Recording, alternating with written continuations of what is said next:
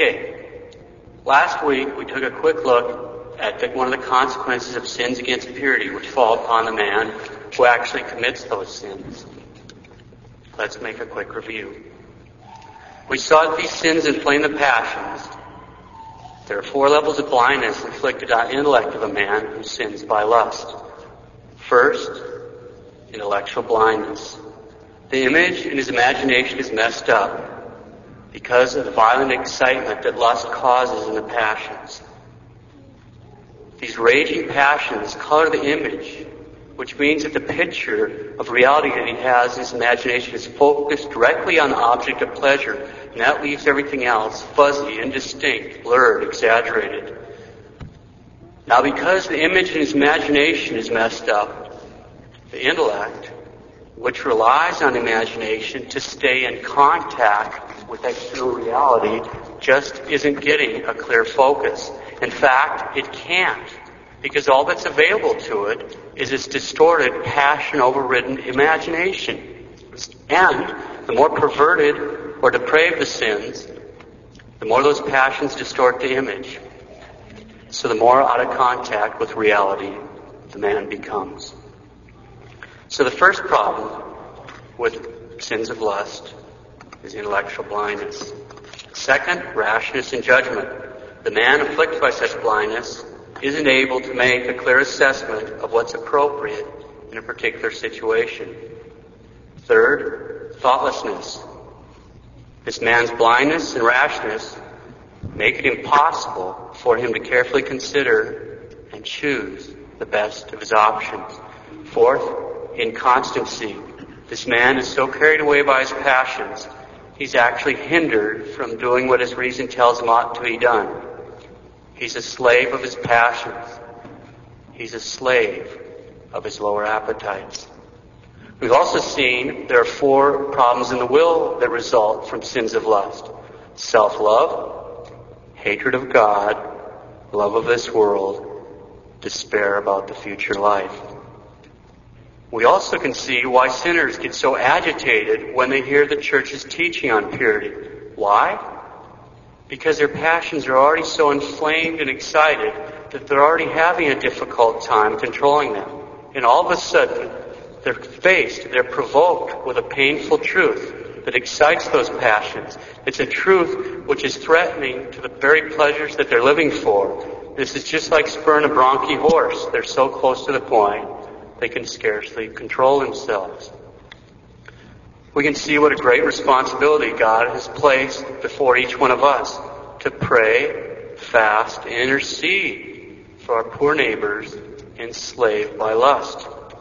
Since by our prayers, by our small sacrifices, we can help rescue them from the eternal damnation which is looming over them. So much for our review. Sins of lust, whenever and however they're committed, not only have very serious personal consequences, they also have very serious consequences for the society. Lots of very serious social consequences. In spite of what some may claim, sexual sins are not victimless crimes. What people do, even secretly, has potentially grave consequences for the society at large.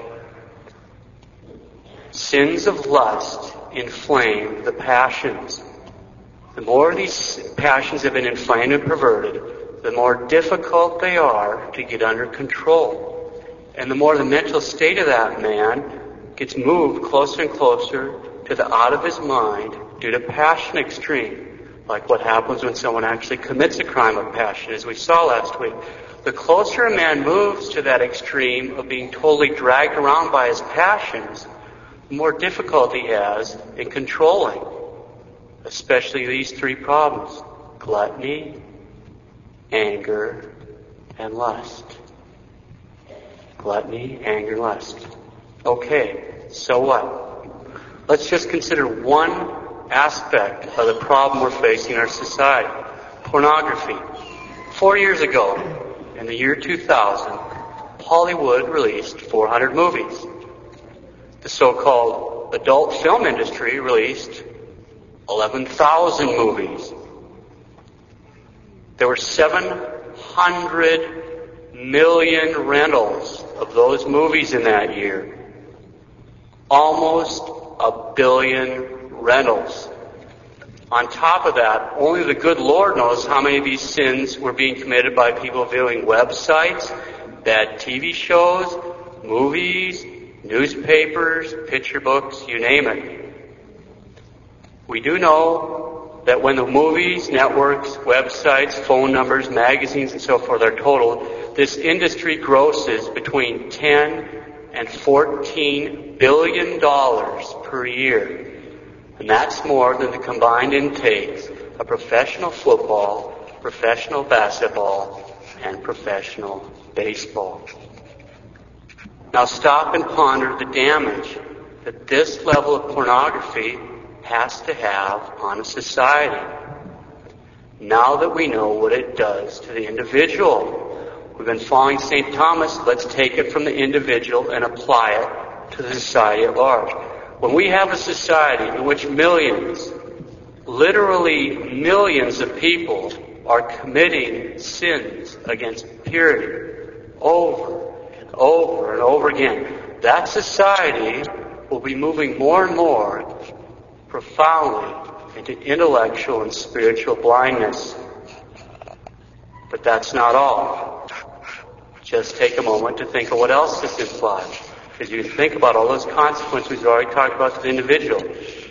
If this sinful behavior continues unopposed because of the very force of the millions of sinners who become increasingly unable to control their passions because of the very force of millions of sinners living ever and ever closer to the border of that out of their mind due to passion extreme, what's the necessary result? You have millions and millions of people enslaved to their passions. You have millions and millions of people that can scarcely control themselves. Now there's only two ways to control men, from the inside or from the outside. From the inside by virtue. That's why you have to raise your children with godly discipline. You're instilling that from the outside so that hopefully they'll be able to walk around safely because you've ingrained those virtues into them. From the outside, it's done with force. That's why we build prisons. Virtue or force. Those are the only two ways to control men. And if you produce a society that has millions and millions of men that are unable to control themselves, that society will either descend into anarchy or tyranny will be imposed before anarchy breaks out completely. Why? Because there's only those two ways of controlling men.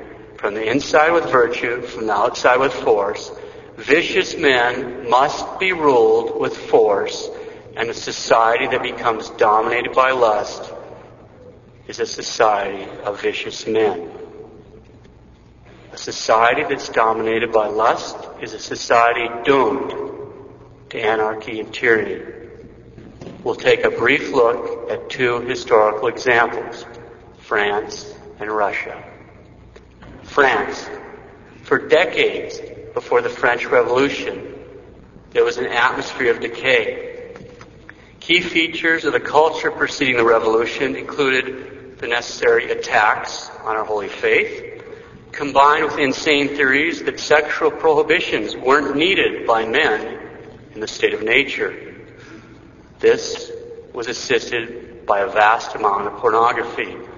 The aristocracy were completely immersed in pornography and immoral behavior. That's in the decades leading up to the revolution. What's happening?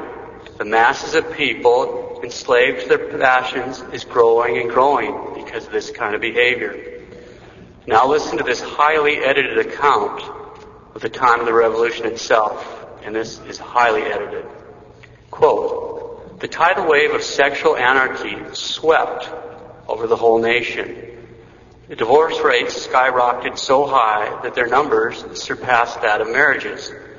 The number of foundlings born out of wedlock and abandoned soared. There was a similar increase in the number of Magdalens. The restraints of sexual instincts were abandoned. Abominations were openly performed. Festivals were accompanied by abominations. Young men and women grew openly licentious and this kind of behavior became a fashion. All else was forgotten in the lust of pleasure. Women's clothing became completely immodest and pagan. The dregs of society resembled Sodom and Gomorrah. And side by side with this common licentiousness, sadistic actions became daily occurrences. In brief, debauchery reached its maximum. It got so bad at times during the terror, after violating people, they'd gut them out and use intestines as turbans. Eating human flesh, cannibalism. This is the kind of thing going on in the terror. Russia. Most instructive is undoubtedly the radical attempt of the Soviets to eliminate capitalistic monogamy and establish complete sexual freedom as a cornerstone of the communist economic and social regime. During the first stage of the revolution, its leaders deliberately attempted to destroy marriage and the family. Free love was glorified by the official glass of water theory. If a person is thirsty, so at the party line, it is immaterial what glass he uses when satisfying his thirst. It is equally important how he satisfies another kind of hunger. The legal distinction between marriage and casual relations was abolished. The communist law spoke only of contracts between males and females for the satisfaction of their desires, either for an indefinite or definite period, a year, a month, a week, or even for a single night. One could marry and divorce as many times as desired. Husband or wife could obtain a divorce without the other being notified. It was not even necessary that marriages be registered. Bigamy and even polygamy were permissible under the new provisions. By the way, not something that we have going on. This is the first in history. Abortion was facilitated in state institutions. Premarital relations were praised and extramarital relations were considered normal. Within a few years, hordes of wild homeless children became a real menace to the Soviet Union itself. We can think of neighborhoods in American cities like this. Millions of lives, especially of young girls, were wrecked. Divorces skyrocketed, as did abortions. The hatreds and conflicts between mates rapidly mounted, and so did neuroses. Work in the national factories slackened. The total results were so appalling that the government was forced to reverse its policy. The propaganda of the glass of water theory was declared to be counter-revolutionary and its place was taken by official glorification of premarital chastity and of the sanctity of marriage. Abortion was prohibited except since 1945 under certain conditions. The liberty of divorce was radically curtailed by the decree of July 14, 1944, it was made impossible for the vast majority of citizens. By the time this was written in the early 50s, quote, Soviet Russia today, this is in the 50s, has a more mon- monogamous, stable, and Victorian family and marriage life than do most of the Western countries.